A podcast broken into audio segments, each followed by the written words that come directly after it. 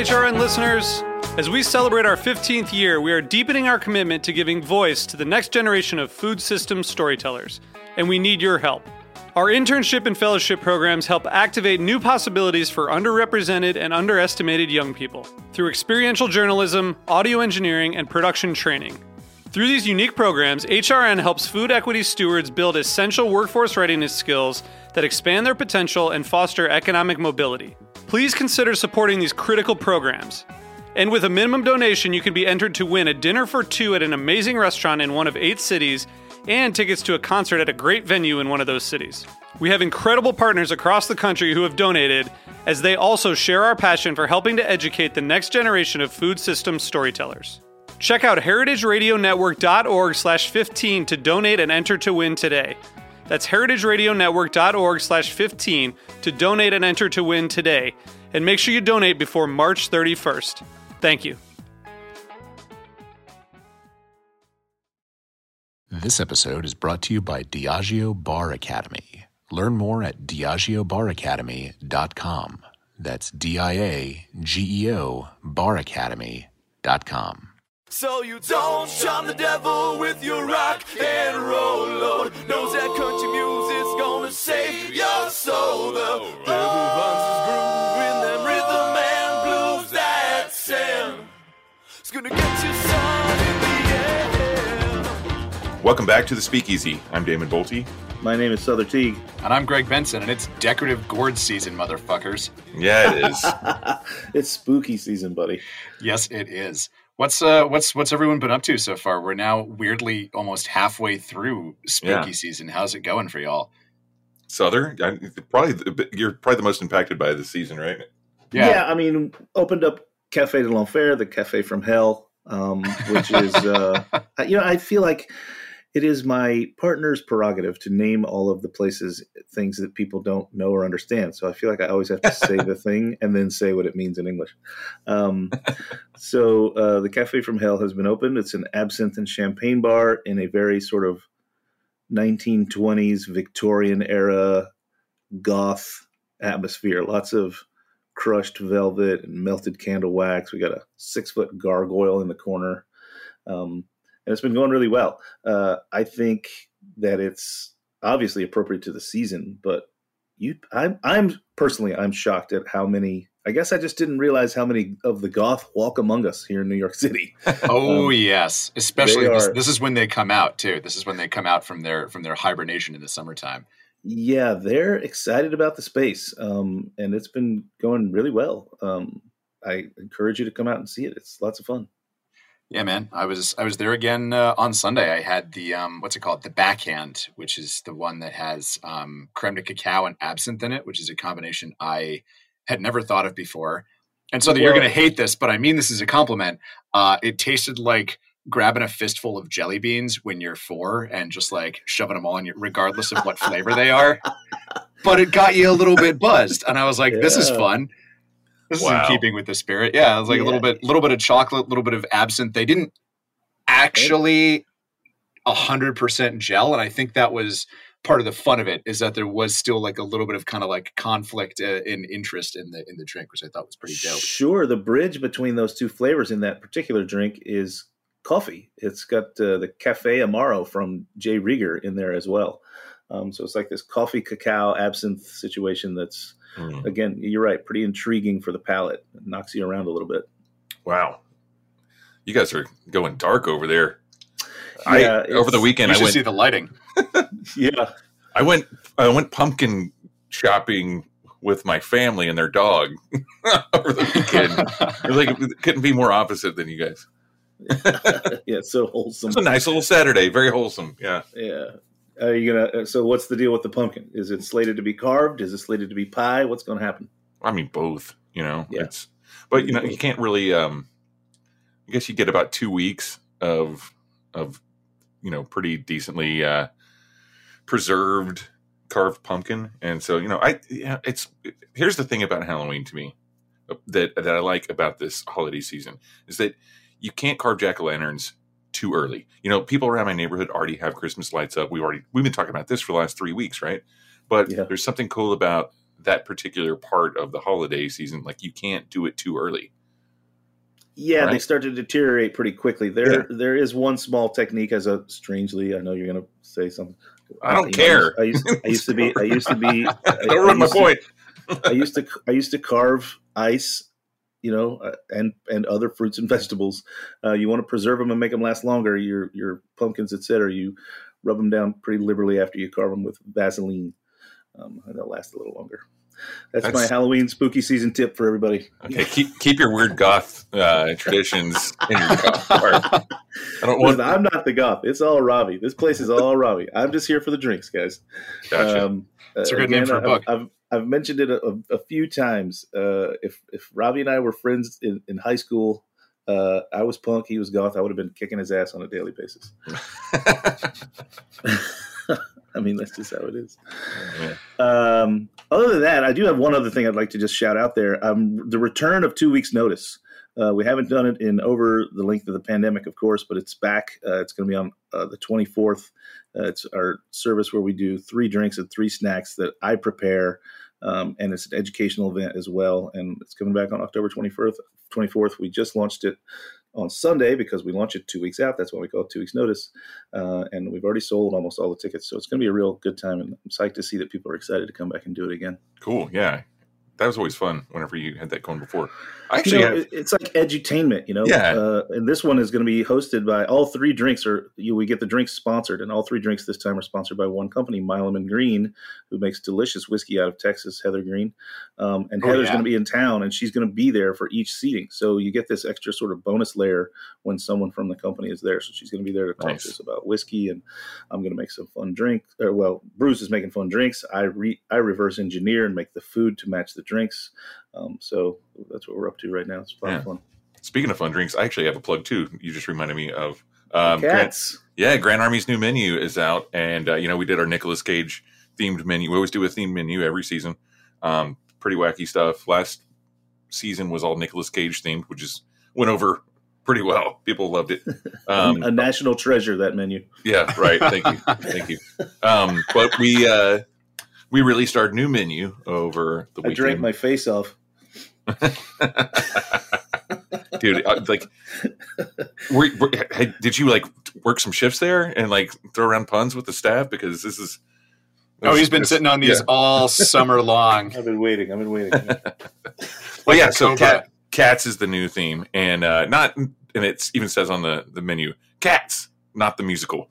Um, but it's like famous cats through history, and like you know, and it, it kind of unfortunately coincided with a good friend of ours, Brad Thomas Parsons, lost his cat Lewis, um, and Yeah. uh, so we we dedicated the menu to uh, to the memory of Lewis. So it's, it's been going over really well. You Lewis, know? a famous cat in his own right, in in, Yeah. in the circle that we live in, anyway. he uh, inspired the book Distillery Cats, and you know, it's like yeah, he's famous famous kitty mixologist. Um, Not- and and Brad's such a sweetheart. I'm feeling really bad for him. He's been pretty vocal about the pain that this has caused Right. him. So that's very sweet of you to dedicate the menu to him. You know, you should grab. I, I think you should grab some copies of the book. I bet you'd sell a few cats books if you were during the cats menu.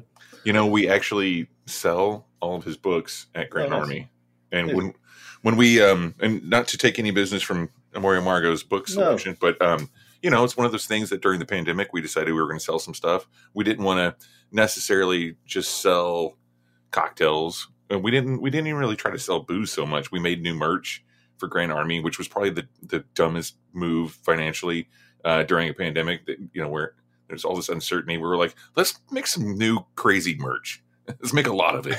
You know, it, we did stuff that we never done before. We made sweatpants. Um, you Yeah. know, and that that actually went over really well. But um, the the books were important because people had a lot of time to read, and especially a book like that one that's really lighthearted. So yeah, Yeah. Anyway, yeah, fun stuff. Fun stuff happening Yeah. right now. there's lots of fun stuff going on, um, and even more fun stuff going on in the virtual studio today as we welcome in our guest Laura Newman from Birmingham, Alabama. Laura, welcome to the studio. Welcome back. Oh, hi. Welcome, Welcome back. back. Boys. Thanks for having me. Love to hear your voice. Uh, wish we could be in the same room together. Um, Always. uh, what's going on? How's your spooky season? uh, it's not, it doesn't feel like spooky season here because it's 85 degrees and I'm wearing shorts, but. Uh, you know, maybe I will blast the AC and watch Hocus Pocus and try and get in the spirit. nice. Uh, and you just got off a plane basically from Jamaica, where you spent the last week, right?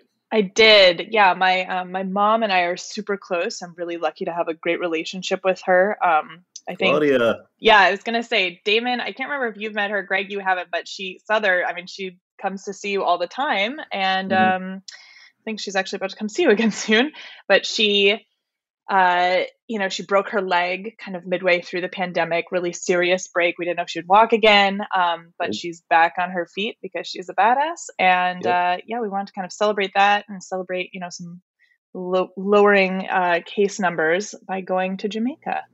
Well, I'd like Very to cool. point out that she didn't just break her leg; she broke her leg doing some pretty intense skiing. She's a pretty athletic woman. She's extremely athletic. That's the only reason she was able to walk afterwards, which is amazing. She's very Yeah, 'cause inspiring. It, 'cause it wasn't just your typical "I snapped my bone"; it was some shattering, right? She broke it in five places. Um, yeah, it was really hardcore. I probably wouldn't walk again after that. Yeah. Um, well, we got you on the air because we want to talk to you about a bunch of junk. Um, most notably, of course, your two very thriving businesses down there in Birmingham, and one of them that's been open for a couple of years. We've spoken to you about before, uh, which is Queen's Park, and the other one that you opened during the pandemic, which seems like a risky maneuver, called Neon Moon. Um, give us a little bit br- in brief for the refreshment of our um, listeners' memory uh, about Queen's Park, and then I want to talk to you a lot about Neon Moon. Yeah, well, I mean, you could say it's a risky endeavor. You could also say that you know I'm a complete masochist, which is why I decided to open a open a cocktail bar in March of 2021. But it's not really a cocktail bar, actually. It's like a nightclub. Um, Queen's Park, which is my first bar, I opened it in 2018. I want to say um, it's in downtown Birmingham. The city had already had some cocktail bars, although, you know, it's definitely a smaller market city, so nothing like super huge and not nothing super huge, but just it was it had a really cool homegrown cocktail scene, which I love and was really inspired by. Um, but coming from New York and having worked in, you know, at different programs in New York, I wanted to do something a little more inspired by my time there. Um, so it's a classic cocktail bar first and foremost, like I think we have about 50 classic cocktails on our menu, which changes every year. And then there's a seasonal menu uh, kind of ahead of that that's more like five or six drinks and changes quarterly. Um, and it, it, I mean, just really took off. It's been super successful. We were lucky that um, even though my profits weren't what they normally are during the pandemic, um, you know, we definitely stayed afloat and were able to keep our whole team pretty much hired, which was great. And uh, and right before COVID happened, we had just signed a lease on another space. And when you can't get out of a lease, you just got to open a bar. There you go. Yeah, got to keep marching forward. Um, I think that landlords were not, uh, I don't know, kind. Is that a good word? They yeah, if uh, there was if there was one big winner of the pandemic, it was landlords. Yeah, I definitely do want to give props to the landlord for this new space because he worked. I mean, he really bent over backwards to be like, you know, I can't break this lease necessarily, but like, I want to make sure that you guys are like financially ready to do this, blah, blah, blah. I mean, he pushed back our start date by like months and months and months. He really did do his best to make it, you know, a situation where we could still pursue this thing we'd wanted to do, but at the same time, you know, not be totally breaking the bank in a year when our profit margin was very low. Well, sure, Yeah. sure, sure. And I don't, you know, obviously not all landlords are, you know, uh, taking baths in tubs full of gold coins. You know, there are there there there are people too. There are good ones and there are bad ones. I mean, I my landlord at the beginning of my of the pandemic when I lost my job really saved my ass by just being like, yeah, you know, just pay me pay me back the rent whenever you can, which he didn't have to do, but he did. But yeah, it was it was more just that, you know, there are there there was not a lot of incentives for people to be nice. So when they were, like it sounds like your landlord was, it actually almost I think makes it a better relationship because it's like, wow, you didn't have to cut me the slack, but the fact that you did mean that it's it's not going to be a pain in the ass working with you. Yeah, you're absolutely right. It did kind of stand out, especially speaking to other people who didn't get that experience. yeah. I mean, uh, me being one of them. Um, and I also just think that you know it's it's smart of the landlord to make these concessions during these difficult and strange times because this is a relationship, man. You know, you, you you've signed a deal, meaning you're going to be in a relationship with someone for a decade. Um, so it's it's best to have it be on good footing, I think. You know what I would like to talk about is Birmingham as a scene. Yeah. because Yes. there's it seems to be like you have two bars there now. You mentioned that there were other cocktail bars um, hmm there previously, and and there's also like a um, my old boss LeNell opened up her shop down in Birmingham. Um, That's right. Yeah, so I used to work at LeNell's Ltd, which is a small like boutique spirit shop in Red Hook, Brooklyn.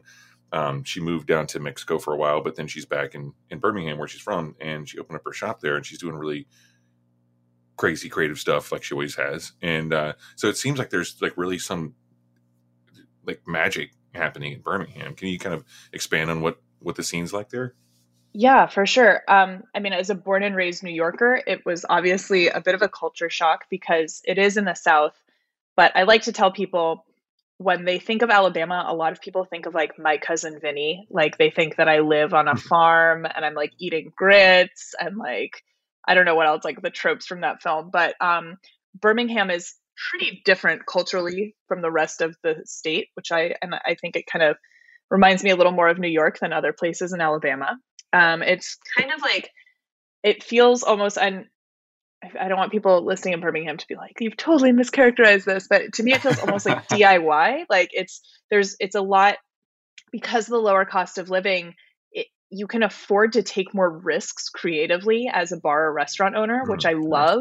And you can see just like people are being so creative and creating these really cool spaces maybe not even in the hospitality industry but maybe like shops or services um, in a way that you you just don't see in new york because you know you you know the person that you need to have invest millions of dollars into your business isn't going to think that that's a good idea or like makes fiscal sense. So it's really cool to see these people like opening awesome spots. Like i have to give a shout out one of my employees uh, cameron williams he uh, like works at and I believe has ownership in this really cool like vintage but also new sort of shop um, for clothing but also like skateboards and skateboarding supplies called the Wood.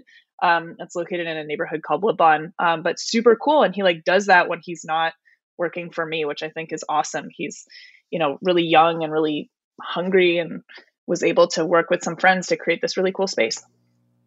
Thanks. That's amazing, man. And I, I, I always love that about like, you know, and again, I, I'm with you. I don't want to sound like a coastal elitist here, but like whenever I go to kind of smaller market cities, I'm always impressed by, like you said, the ability that that almost gives you to take risks and to build something that you really want to build as opposed to, you know, oh, is this going to work if I open up like a grappa bar in Williamsburg? Oh shit, someone else is opening up a grappa bar in Greenpoint. Fuck, now we're Mhm. competing against each other, you know? Um, and I think it's it's so interesting to to see the fruits of that creativity. And it's also, I imagine, really cool to, like you said, kind of be not in sort of the you know the the defining not be part of the defining characteristics of what people think of when they think of Alabama so you almost kind of get to push back against a lot of the preconceived notions that people might have when they come to visit Birmingham Yes, we just had a lot of people come to town actually uh, for this music festival, Furnace Fest, and people, a lot of people are coming to the bars and being like, "This is not what I imagined at all." I mean, it's a, so many people, especially from larger cities, are so surprised when they come here. But at the same time, I love living here because the cost of living is amazing, the weather is great. Um, you know, people are super hospitable. That Southern hospitality thing is definitely real. And like, you know, like like LeNell, for example, like you were saying, Damon, like her shop here is super unique, like really, really cool. And I know she was doing really unique, different stuff in New York as well. But I feel like, you know, you have that creative freedom that you wouldn't and financial freedom you wouldn't otherwise have. Yeah, and she also, I think she, her entire staff is LGBTQ, right, something like that, or most of them. Um I don't Right, know the definitive answer to that. She's But- she's she's like she's probably one of the most hospitable people I've like. I learned a lot from her. Like whenever we would do like you know employee reviews, and be like, let's go on a picnic, or you know she'd be like, let's all Mhm. go to Martinique, or you know. And there was only like five of us who ever worked there, but uh, it was like complete, and it was it was really cool. Like the people, and th- more so than any other job that I've ever had.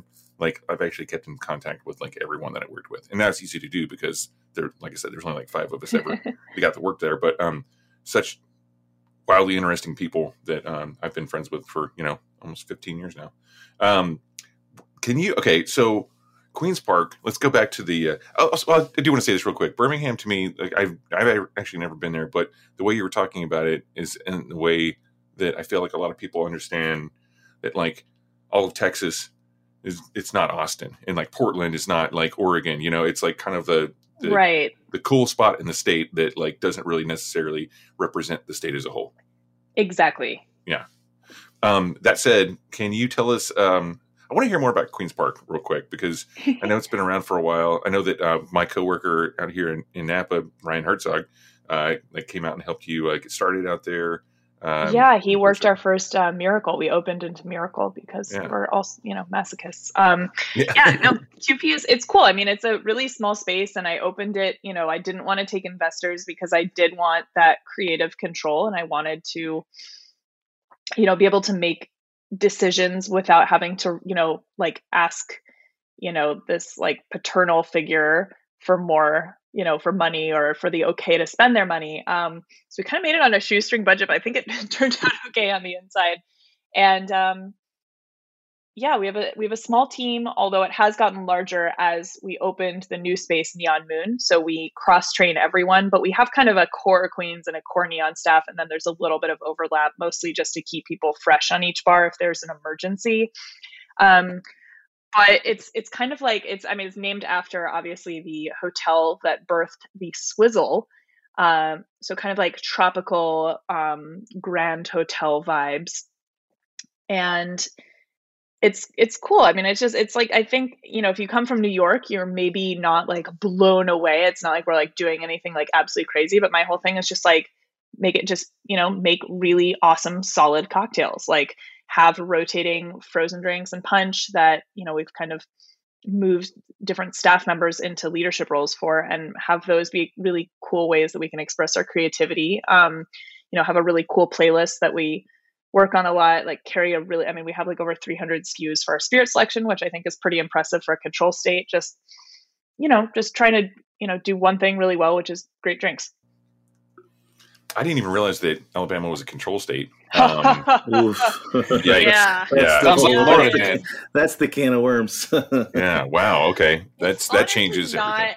as bad as you think it like I, I mean i think so many people hear control state and it's like i can't do anything you know this sucks but it's it's honestly not that bad um it does it actually is great for my uh, kind of social dance card because i end up staying in touch with national reps so much because i have to hound them for product Yeah.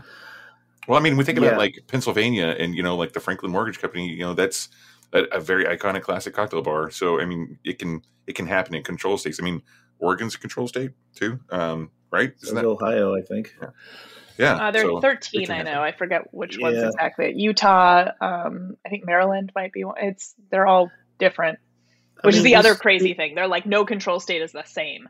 And so the people that work in control states, it's like someone will be like I think that's the hardest, like most like underappreciated job maybe in a distributor or like spirits portfolio because control state, like the manager of control states, they're managing like 13 completely different systems of like ordering, inventory, stocking. Like it is they're unsung heroes in my opinion. Yeah. Uh, I want to talk a little bit more about um, some of the things you do for your staff at both uh, Queen's Park and Neon Moon, and how you're uh, taking care of them with benefits programs and other programs that you've installed to educate them and keep them interested and, and keep them, you know, and retain them. Um, but we, we should take a quick break and hear from our sponsors. We're going to come back and keep talking to Laura Newman. We're going to get a little bit more into the business brass tacks of what she's doing down in Birmingham at Queen's Park and Neon Moon. Stay tuned.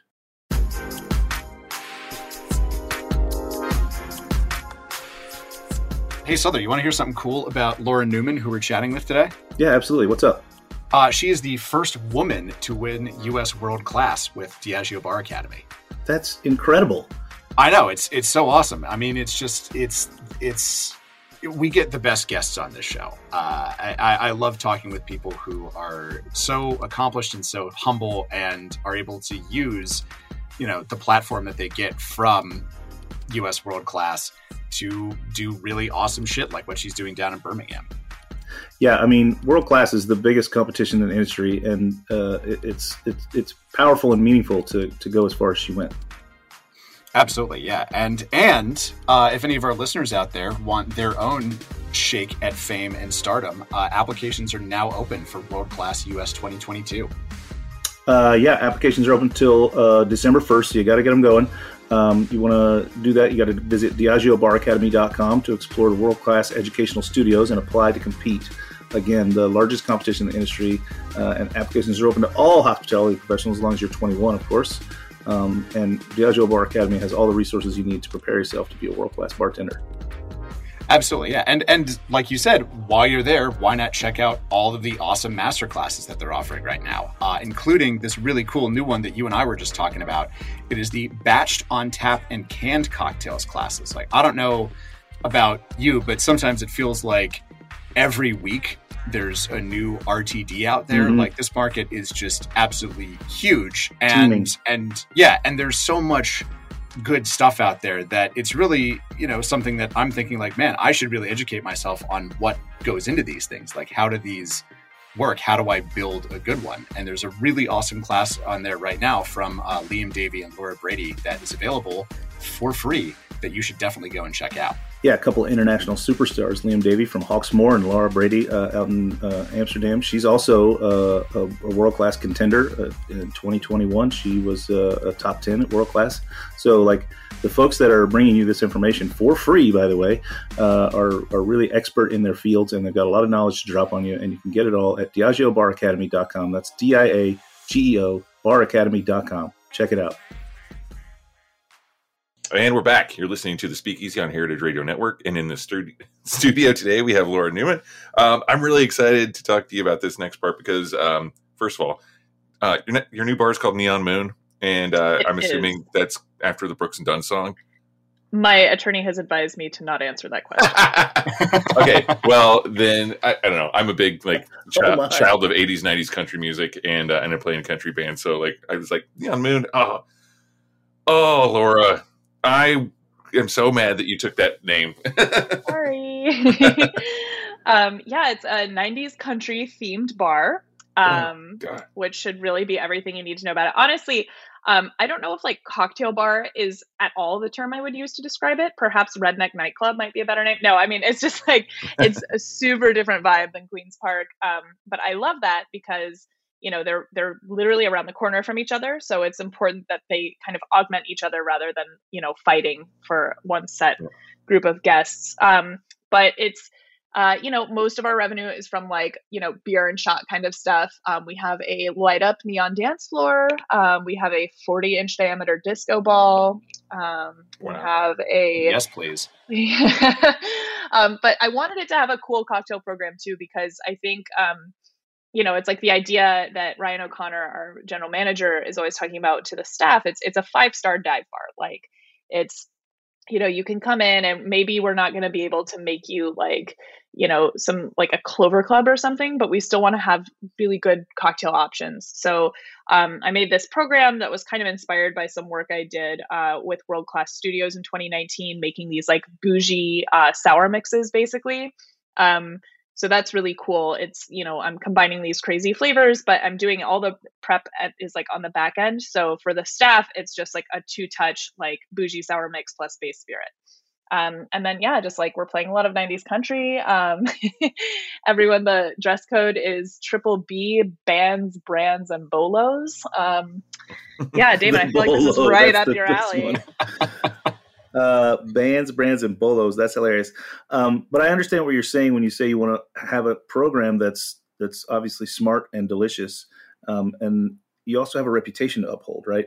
You won world class uh, in 2017 and uh, you, US tw- 2018. Sorry, uh, and, and and then you came in. You won world class USA, and then you you you were second place in world class globals the same year, right? yeah always a bridesmaid oh yeah, we know about that. I mean, you won one, so that's not always a bridesmaid. we we keep getting nominated for Spirited Awards, which we've never won. That's always a bridesmaid. yeah i don't Next think year- i could ever next do year for the world Hope class Chess. again but yeah next year yeah that's the move Yeah, next year. It's always there's always next season. Um, So, but you're upholding that reputation of you know this kind of high bar uh, with the cocktails that you're producing, even in a, you know what you've described as a as a dive bar or, or honky tonk or whatever it is we're calling this thing. I mean, it sounds exciting to me. I would love to come and see it. What's the size difference? You mentioned that Queen's Park is relatively small for for at least for Alabama st- standards. How big is Neon Moon comparatively? Like, what's the capacity? So Queen's Park capacity is like we say like 98 people. It's that would be aggressive. I don't think it's ever had 98 people in it, but it's about a thousand square feet of room for guests, um, and like 1,700 leasable square feet. I think Neon Moon leasable square feet is 2,500 plus a thousand square foot patio in the back. Um, I would say it's really not that much bigger on the inside than Queen's Park. The configuration is just different. Like it's one really big room basically, and then back of house stuff, and then a patio. And what's the capacity over there? Oh my god! If I say the wrong thing, I feel like the fire department is gonna come arrest me or something. Um, it's bigger, definitely bigger. Of our entire audience, I'm not sure the fire department is on the list. Uh, but you got a big dance floor in there, so people get in there and they have a good time, right? Yeah, there was actually this like really this TikTok video that was shot in there was like reposted about these places that had like millions of views. It's a guy on this light up neon dance floor holding purses of all the women on the dance floor so they can dance unencumbered by their purses. That was at Neon Moon. That's, That's awesome. amazing. um, now, what I really want to dig into here with you is the fact that you have made it your mission to take care of your team members um, in ways that are, I think, what what we're all headed towards. But you're really ahead of the curve. Can we talk a little bit about how you do your benefits program and what you offer to your teams? Yeah. So, I mean, I think first off, I mean, it, it's very flattering that you're saying like I'm doing all this like ahead of the curve stuff. I can always do better. That's my first. That's like where I'm always coming from with this is that, you know, no matter what I'm doing, um, I can always do better by my staff, and I'm always trying to come up with ways to make sure that you know i'm meeting their needs as an employer but at the same time going kind of beyond just meeting their needs. Um, some of that is just making sure people aren't working more than they need to. Like we kind of try to cap everyone out around 45 hours a week. Um, moving into like benefits i mean you know my husband uh, mud townley um, we kind of got together when we before we opened Queen's Park and we were like what are things that we wish we'd always gotten from employers but never received. And the first thing we said, like at the same time, was health insurance. So that's, you know, it's not even groundbreaking, but for a non corporate, like mom and pop business, we have this like amazing health insurance plan um, that includes dental. And everyone gets that after, or they get all our benefits after a 90 day probationary period, during which I describe it as dating and we decide if we like each other. But we do health insurance. Um, we do like annual like full staff trips and then annual individual trips for people that are kind of like r&d or event related for them to especially for a lot of our staff it'll be like their first time on an airplane um, and we'll take them to another city or you know some other event and they'll kind of get to see that you know what the cocktail scene is like outside of birmingham alabama which is always really exciting to watch. Um, we do gosh, we actually stopped doing the gym memberships because nobody was taking advantage of it. Um, you can you can lead a horse to water. So at this point, I guess if someone had a gym membership and was like, could show me they were actively using it, I would reimburse them. but we ended up canceling that just because it was like, okay, guys, like I can give you something else in place of this that you'll actually use. Um, uh, let's see. A um, year's supply Fernet. Exactly. Yes. Um, That's like a gym for your insides it's a gym for the bathroom. Um, it is. we do an educational reimbursement. So if someone is like, you know, I I was just speaking actually at the USBG conference um, in Houston about a week ago, and I was like, hey guys, like raise your hand if your employer is paying for you to do this right now. And it was like two people in a room of like sixty. And that was crazy to me. Like, if our staff are like spending money to like go to a conference or something, I mean, first off, I'm probably going to be the one that's like, hey, this conference is happening. I'd love to send you to it. But we pay for their travel, like their hotel, their flight, for the cost of doing it. If someone wants to do like, you know, bar five day or some other kind of educational thing, we pay for that and we pay for the travel. Um, I just think that's really, you know, if they're if they're bettering themselves as employees of my establishments, I want to make sure that I'm the person funding that. Um, we also do like a big thing for us is like for non-tipped employees hourly take home is like minimum 15 an hour. We do a gas stipend for people that do a lot of driving for their work. Like i'm just trying to always think of ways that you know i can afford to give them really cool benefits that they want you know that they look forward to. The individual trips and the staff trips of course are like the really like sexy one but then stuff like you know health insurance dental insurance um, stuff like that is a little more not cool but still stuff people want Yeah, I mean, uh, I, your whole team came up to New York, and you had this incredibly detailed itinerary of where you were going and when, all the Oh, bars you were stopping at, all the museums you were going to, all the yeah that was like, aggressive you also- that was folded- our first year yeah. you folded in cult, you know cultural things like museums as well. Um, I I want to I want to kind of come back to like how in a business that is so tight on margin. You know, I run a couple businesses. Damon has a business. Like we know that it's so tight on margin. How are you finding the funding to do this stuff and, and maintain a profitable bottom line? Whew. Well, as Mud likes to say, um, as Mud likes to say, you know, that you put, you get what you put in, and our staff is so good. They are just, but I'm just so blown away by our current staff right now. I mean, they are just killing it, and they are so passionate, and they work so hard, and they like, you know, they could, you know, move really slowly and like not be great at what they do, and they could, we could make way less money, but the bar makes more money because we have this amazing staff that is like passionate like looks forward to coming into work. Um, another thing I encourage people to do is to actually run these numbers before you before you spend a dime. Like put it in your budget. Like it's way easier to make this sort of thing work in your budget if it's something you plan for like before it's like okay health insurance is more important than like fancy light fixtures like if you Mhm. kind of think about ways to tie it in in the beginning it's much easier than you know like in new york the the example of things people forget about is like soundproofing and it's like someone will open they're like oh shoot like there's no soundproofing it's like yeah it's gonna be like 20 grand and they've run out of money for it so they're Right. like oh screw it Yeah, that's Um, happened with Grand Army. I mean, like we we've always been battling our neighbors because they're like it's so loud, and then they come downstairs to like talk to us about it, and then we're like the music's barely on, and, and it's so much louder up there than it is in the actual Mhm. bar. Mhm. But but then also, I mean, like things like you were mentioning that Birmingham is a very DIY kind of place. It's like, I mean, we did that with Grand Army. We we built our own light fixtures, you know, for the most part. Yeah. And instead of buying, you know, spending all this money on them. So there's lots of ways you can kind of like make make it cool without spending the money. Know?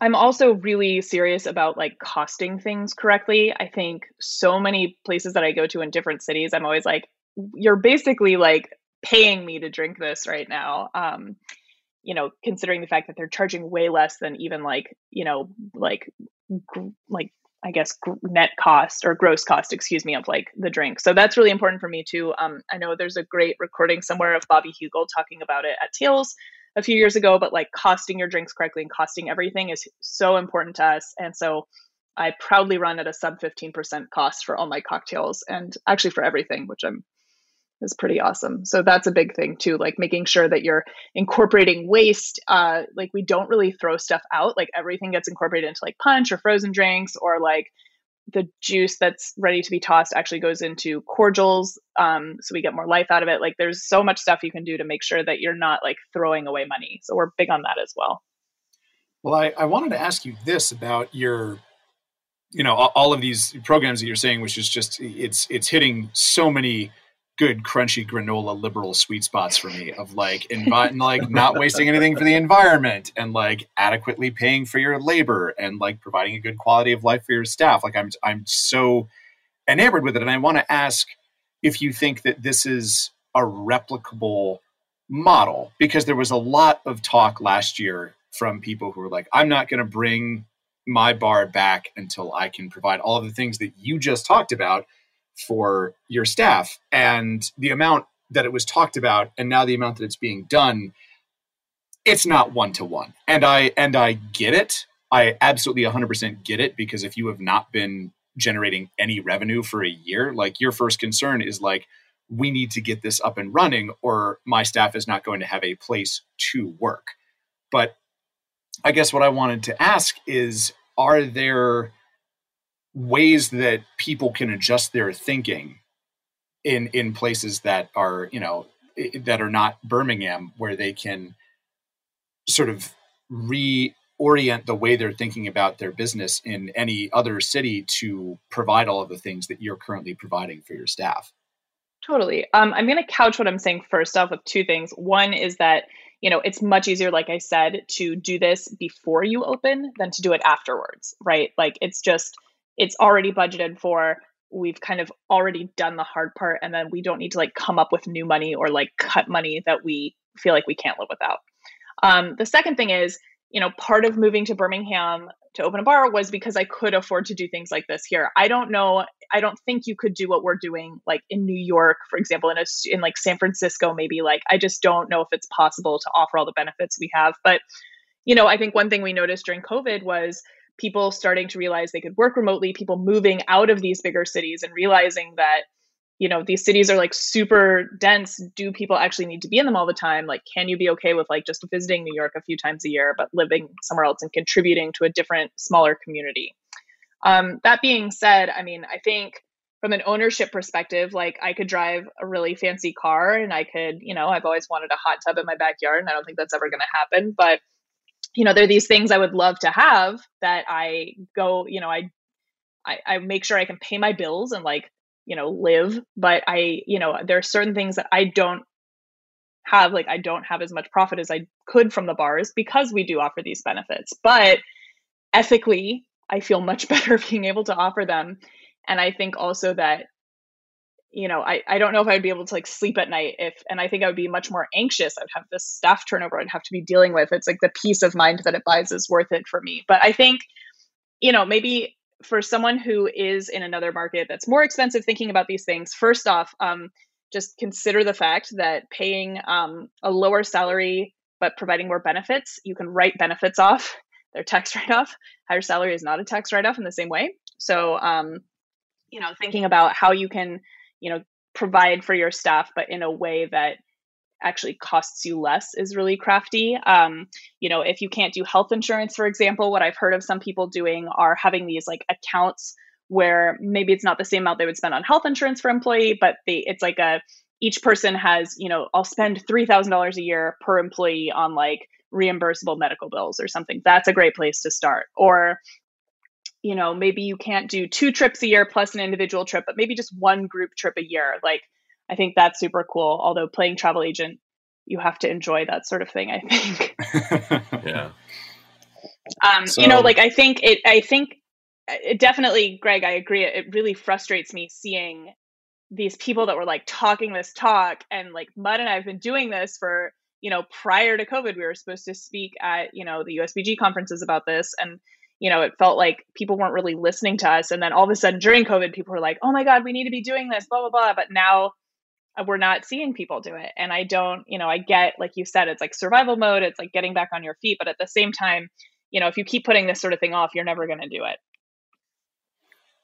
Yeah, absolutely. And I think, and I think it, it doesn't come from a place of greed. I think it comes no. from a place of, of, you know, a little bit of fear. We've all got a lot of things to be wary of after, you know, what we've all just been through and are still going through and also I think you know a little bit of entrenched thinking and kind of like not really thinking a- outside the box and like you said like putting these things into your initial budget for the bar so that then you can maybe realize oh like you know i can live without these fancy light fixtures if i am going to have staff that's with me for years and years and years and years because they have sparkling clean teeth thanks to my dental plan Oh my gosh, it's so cheap to get fillings here, by the way. You should just visit for that. It's amazing. so what you're saying is we should all move to either Birmingham, Alabama or Des Moines, Iowa. That's what exactly that's what we should do. Leave Des Moines out of this. Too late for that, Sother. yeah, my constant punching bag. Um, and, I have to imagine that there's a, a, cost benefit, of course, to what you what you just said. It's retention of staff. I mean, what's your turnover yeah. like when you when you offer these kind of things? People tend to stick around so we do this 90 day thing and that for us is like we don't do benefits until it's been 90 days because at the end of 90 days we have a meeting with our staff um, or the person we've hired and we're like do you like are you it's like that ted talk are you saying fuck yeah about this relationship or or do you not want like are you not pumped to come into work every day because if you're not you shouldn't work here um so i think that kind of like weeds out for lack of a better term people that aren't a good fit and aren't going to work with the corporate culture or don't think that you know the expectations we have of the staff which are high are worth the benefits they get. And that's fine. That's totally fine. But we do you know we have a pretty normal amount of retention from that i think. But once someone is with us the exception being covid i mean it just burnt a lot of people out. We had a lot of you know if someone's going to like make a vertical career move to a position i can't offer them or if they want to like you know be done at 10 p.m i can't offer them that. So if they're going to leave for that it's like i don't really take that as a slight and I'm, i support that choice of course. Um, but yeah we we have people that you know have been with us since pretty much like year not maybe like the end of year one. We have our general manager has been with us since then. I mean people i think really like working for us because you know i'd like to think that we're empathetic employers and we're fun to work for and you get these great benefits but also i like to think that you know we check in with them a lot and we kind of see like you know if like i was talking about vertical career moves like if someone's thinking about leaving like talk to me about it first. Like what are things that we can do to make you happy here? But yeah no we have I, I would like to say we have a really good employee retention which is awesome because training a new employee for us costs like 15 grand so wow right that's a big hit so it seems to me that you're leaning down a road that's pointing you towards being a more sort of corporate structure in a field that's not typical for that. Uh, do you feel like you're somewhat of like a pioneer in that regard? Is, is that where you're going? Are you trying to be more corporate? Uh, yeah, I I guess like air quotes. No one can see me. I'm on the radio. I feel like corporate is such a dirty word in this industry sometimes. At least it was to me when I was bartending in New York. But right. yeah, we do take a lot of stuff from corporate, you know, corporate practices that I think really work for us, like the 90 day evaluations. Um, then we have quarterly peer reviews with every single staff member. Our incredible office manager Meredith like, like wrangles everyone and makes this work for us. But you know, we do these things that you wouldn't really see. We have a really intense onboarding. Like we have all of these steps. We have checklists. We have like, you know, multiple meetings just about like corporate culture and what that's like. And we in fact have discussions like that before we even hire someone, like in the interview process. Um, like I like to think of it as like moving, like taking stuff from corporate culture, but at the same time doing stuff that maybe corporate culture wouldn't even do. Like I said, like sharing all of this like inform like proprietary information basically with people before they're even hired because how do they know they want to work for me if they don't know what that culture is like and what the expectations are and you know all those details yeah so i guess my my sort of final question on this topic anyway would be uh, when is the book coming out I don't know what I would write a book on. About how to make a bar into a corporate structure that works for everybody uh, involved. I um someone told Mud that we should not do that and we should just market ourselves as consultants for that because you make more money. that, that's that's true too. Um, I feel like you could you could probably get away with doing both. Yeah, yeah, it would kind of get the message out there. I mean, I think it's it's something I'm definitely passionate about and interested in, and like I said, I'm always trying to be better at this too. Like I'm I certainly have my shortcomings of, you know, things I could do better for my staff, things that, you know, maybe I should be providing them that I'm not thinking of or ways that I can be moving money around differently, but at the end of the day I really like to think about, you know, how do we provide a place where people aren't don't just see this as a stepping stone, but they see this as something where they're learning, they're being challenged in different ways. You know they want to continue working for us. They have great benefits. They can afford to live and afford to do other stuff outside of work. So that's huge for us.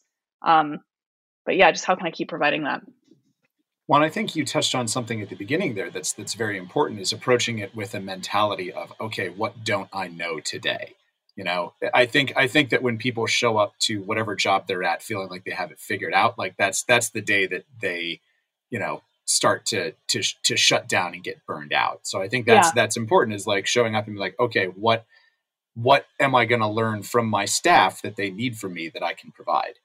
Yeah.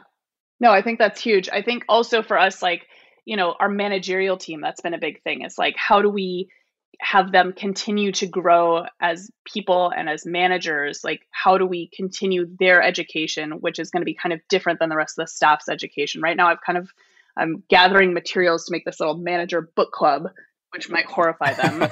but I like the idea of kind of doing some more specialty stuff for our managerial team and like, you know, giving, you know, because I feel like I've been in so many jobs where it was like, you know, I came in to run something and it was like, all right, that's it. Like you're the babysitter. Bye. like you don't get anything. kind of, right. you know, I think it's neat to keep people even when they've reached kind of a higher level in our company to feel like they're still getting something out of this and that they're engaged. Uh, yeah, I Yeah. love the book club idea. I've I've been building a library for Overthrow Hospitality for all the bartenders to be able to come in and, and check out books. And oh i love that yeah, it's it's it's, start, it's just getting started, but it's going pretty well. We, we I decided to do it when we opened up Etheria, which is all tequila and mezcal, and lots of the team that we hired there didn't have a lot of information regarding specifically mezcal. So I, I got a lot of mezcal books, but now we've opened an absinthe bar, so now I'm getting absinthe books, and of course Amaro. So we've got you know all the things that are so specific. So I'm just building a library and literally having people check stuff out just like you would uh, at, a, at an actual library, and it's been, been going pretty good so far. Yeah. yeah it's i think it's cool to like see you know and then and they come up with ideas too which i think is great i don't know if your staff has but mine have been like oh i loved this one like definitely like other people should read this so hmm Yeah, that happens a lot at Grand Army too. I, I have a whole library where people are allowed to uh, check out books, and it's surprising to me that like even with the pandemic and people moving away, I got a lot of books mailed back to me. It was a full on honor system. Uh, it was great. Yeah, that's Um, awesome Laura, it's so great having you on the show. Um, really is. For anyone who does want to hire you as a consultant, um, where where can they find you? Um, on social media, my handle is at Laura Falls Down. Knock on wood, I haven't had an accident in a while, um, but it has been known to happen. Um, and you can also contact me via the bars um, at Queens Park Beham and at Neon Moon Beham. Nice, Um, yeah, I think that's probably the best way to start a dialogue. Very cool. Yeah, I mean, I I think we've gotten to the place where that's all anyone says anymore is Instagram, uh, uh, Yeah. which uh, which seems dangerous and teetering, right? With given what happened a couple weeks ago. I ago. know. Well, it's just it's just you know like, do you want me to spell out like a twenty character email address? no, no, no. Just your phone number. Um, do, do not. You guys say your already phone have number. that. Yeah, do, do not say your phone number. Um, man, really great having you on. Thank you so much for giving us some of your time. I know you're super busy. You're about to fly off to London right now. I Um, am. Yeah. You and Mud. I hope you have a great trip. Um, I'm, I'm super be- pumped for him to meet my family friends that have been, and for me to see family friends we haven't seen in two years. It's crazy. It's like my bonus moms in Europe are so sad. So I'm excited to go see them. Nice. That's awesome. I look forward to following along your adventures on on your Instagram at Lar Falls Down. Um, and yeah, again, really appreciate you giving us your time today. Well, thank you for having me. I always love getting to chat with you guys. This is, you know, my favorite podcast. And I just think that you guys, You don't have Radio to suck up. show, You already got the me. job. I know, but now I'm just well for round three. I mean, come on, I'm always always keeping the next one in mind. No, but I just, you know, you guys are so professional, and I think it's like also it's you know dirt off my shoulder here. Like I think my my staff is always really impressed when I do it with you guys. Like other ones they may not have heard of, but like one of our head bartender at Queen's Park was like, "Wait, you were on the Speakeasy?" And I was like, "Yeah." She was like freaking out about it. I felt super cool. Nice. Very you cool. are super cool. You are. and I can't wait to come guest bartend at Neon Moon. Oh Yeah. man, that's right up your alley, Damon. You're gonna Totally. love it. Awesome. Well, it's been great having you on the show today. I do want to say something on the way out here today. We Yeah. unfortunately lost one of our people this week. Ann Saxelby huge, huge heart and influential person in the New York food and beverage scene. She is a proprietor of Saxelby Cheesemongers. She started her company delivering cheese around New York City on her bicycle. Um, amazing host on Heritage Radio, just all around great person.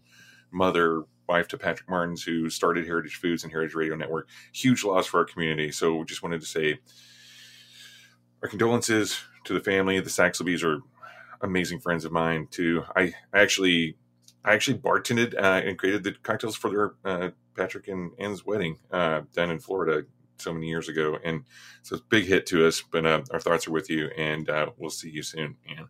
Um, but that's it for the Speakeasy this week. Check out Heritage Radio Network for many more programs like this one. Click on the beating heart to donate to the station. Till next time, y'all. Cheers. Love ya. Cheers, buddy. Cheers. So you don't charm the devil with your rock and roll, Lord. Knows that country music's gonna save your soul. The devil finds his groove in them rhythm and blues that sound. It's gonna get you some. The Speakeasy is powered by Simplecast. Thanks for listening to the Heritage Radio Network, food radio supported by you. For our freshest content and to learn more about our 10 year anniversary celebration happening all year long, subscribe to our newsletter. Enter your email at the bottom of our website, heritageradionetwork.org. Connect with us on Instagram and Twitter at heritage underscore radio. You can also find us at facebook.com forward slash heritage radio network. Heritage Radio Network is a nonprofit organization driving conversations to make the world a better, fairer, more delicious place. We couldn't do it without support from listeners like you. Want to be part of the food world's most innovative community? Subscribe to the shows that you like, tell your friends, and please join the HRN family by becoming a member. Just click on the beating heart at the top right of our homepage. Thanks for listening.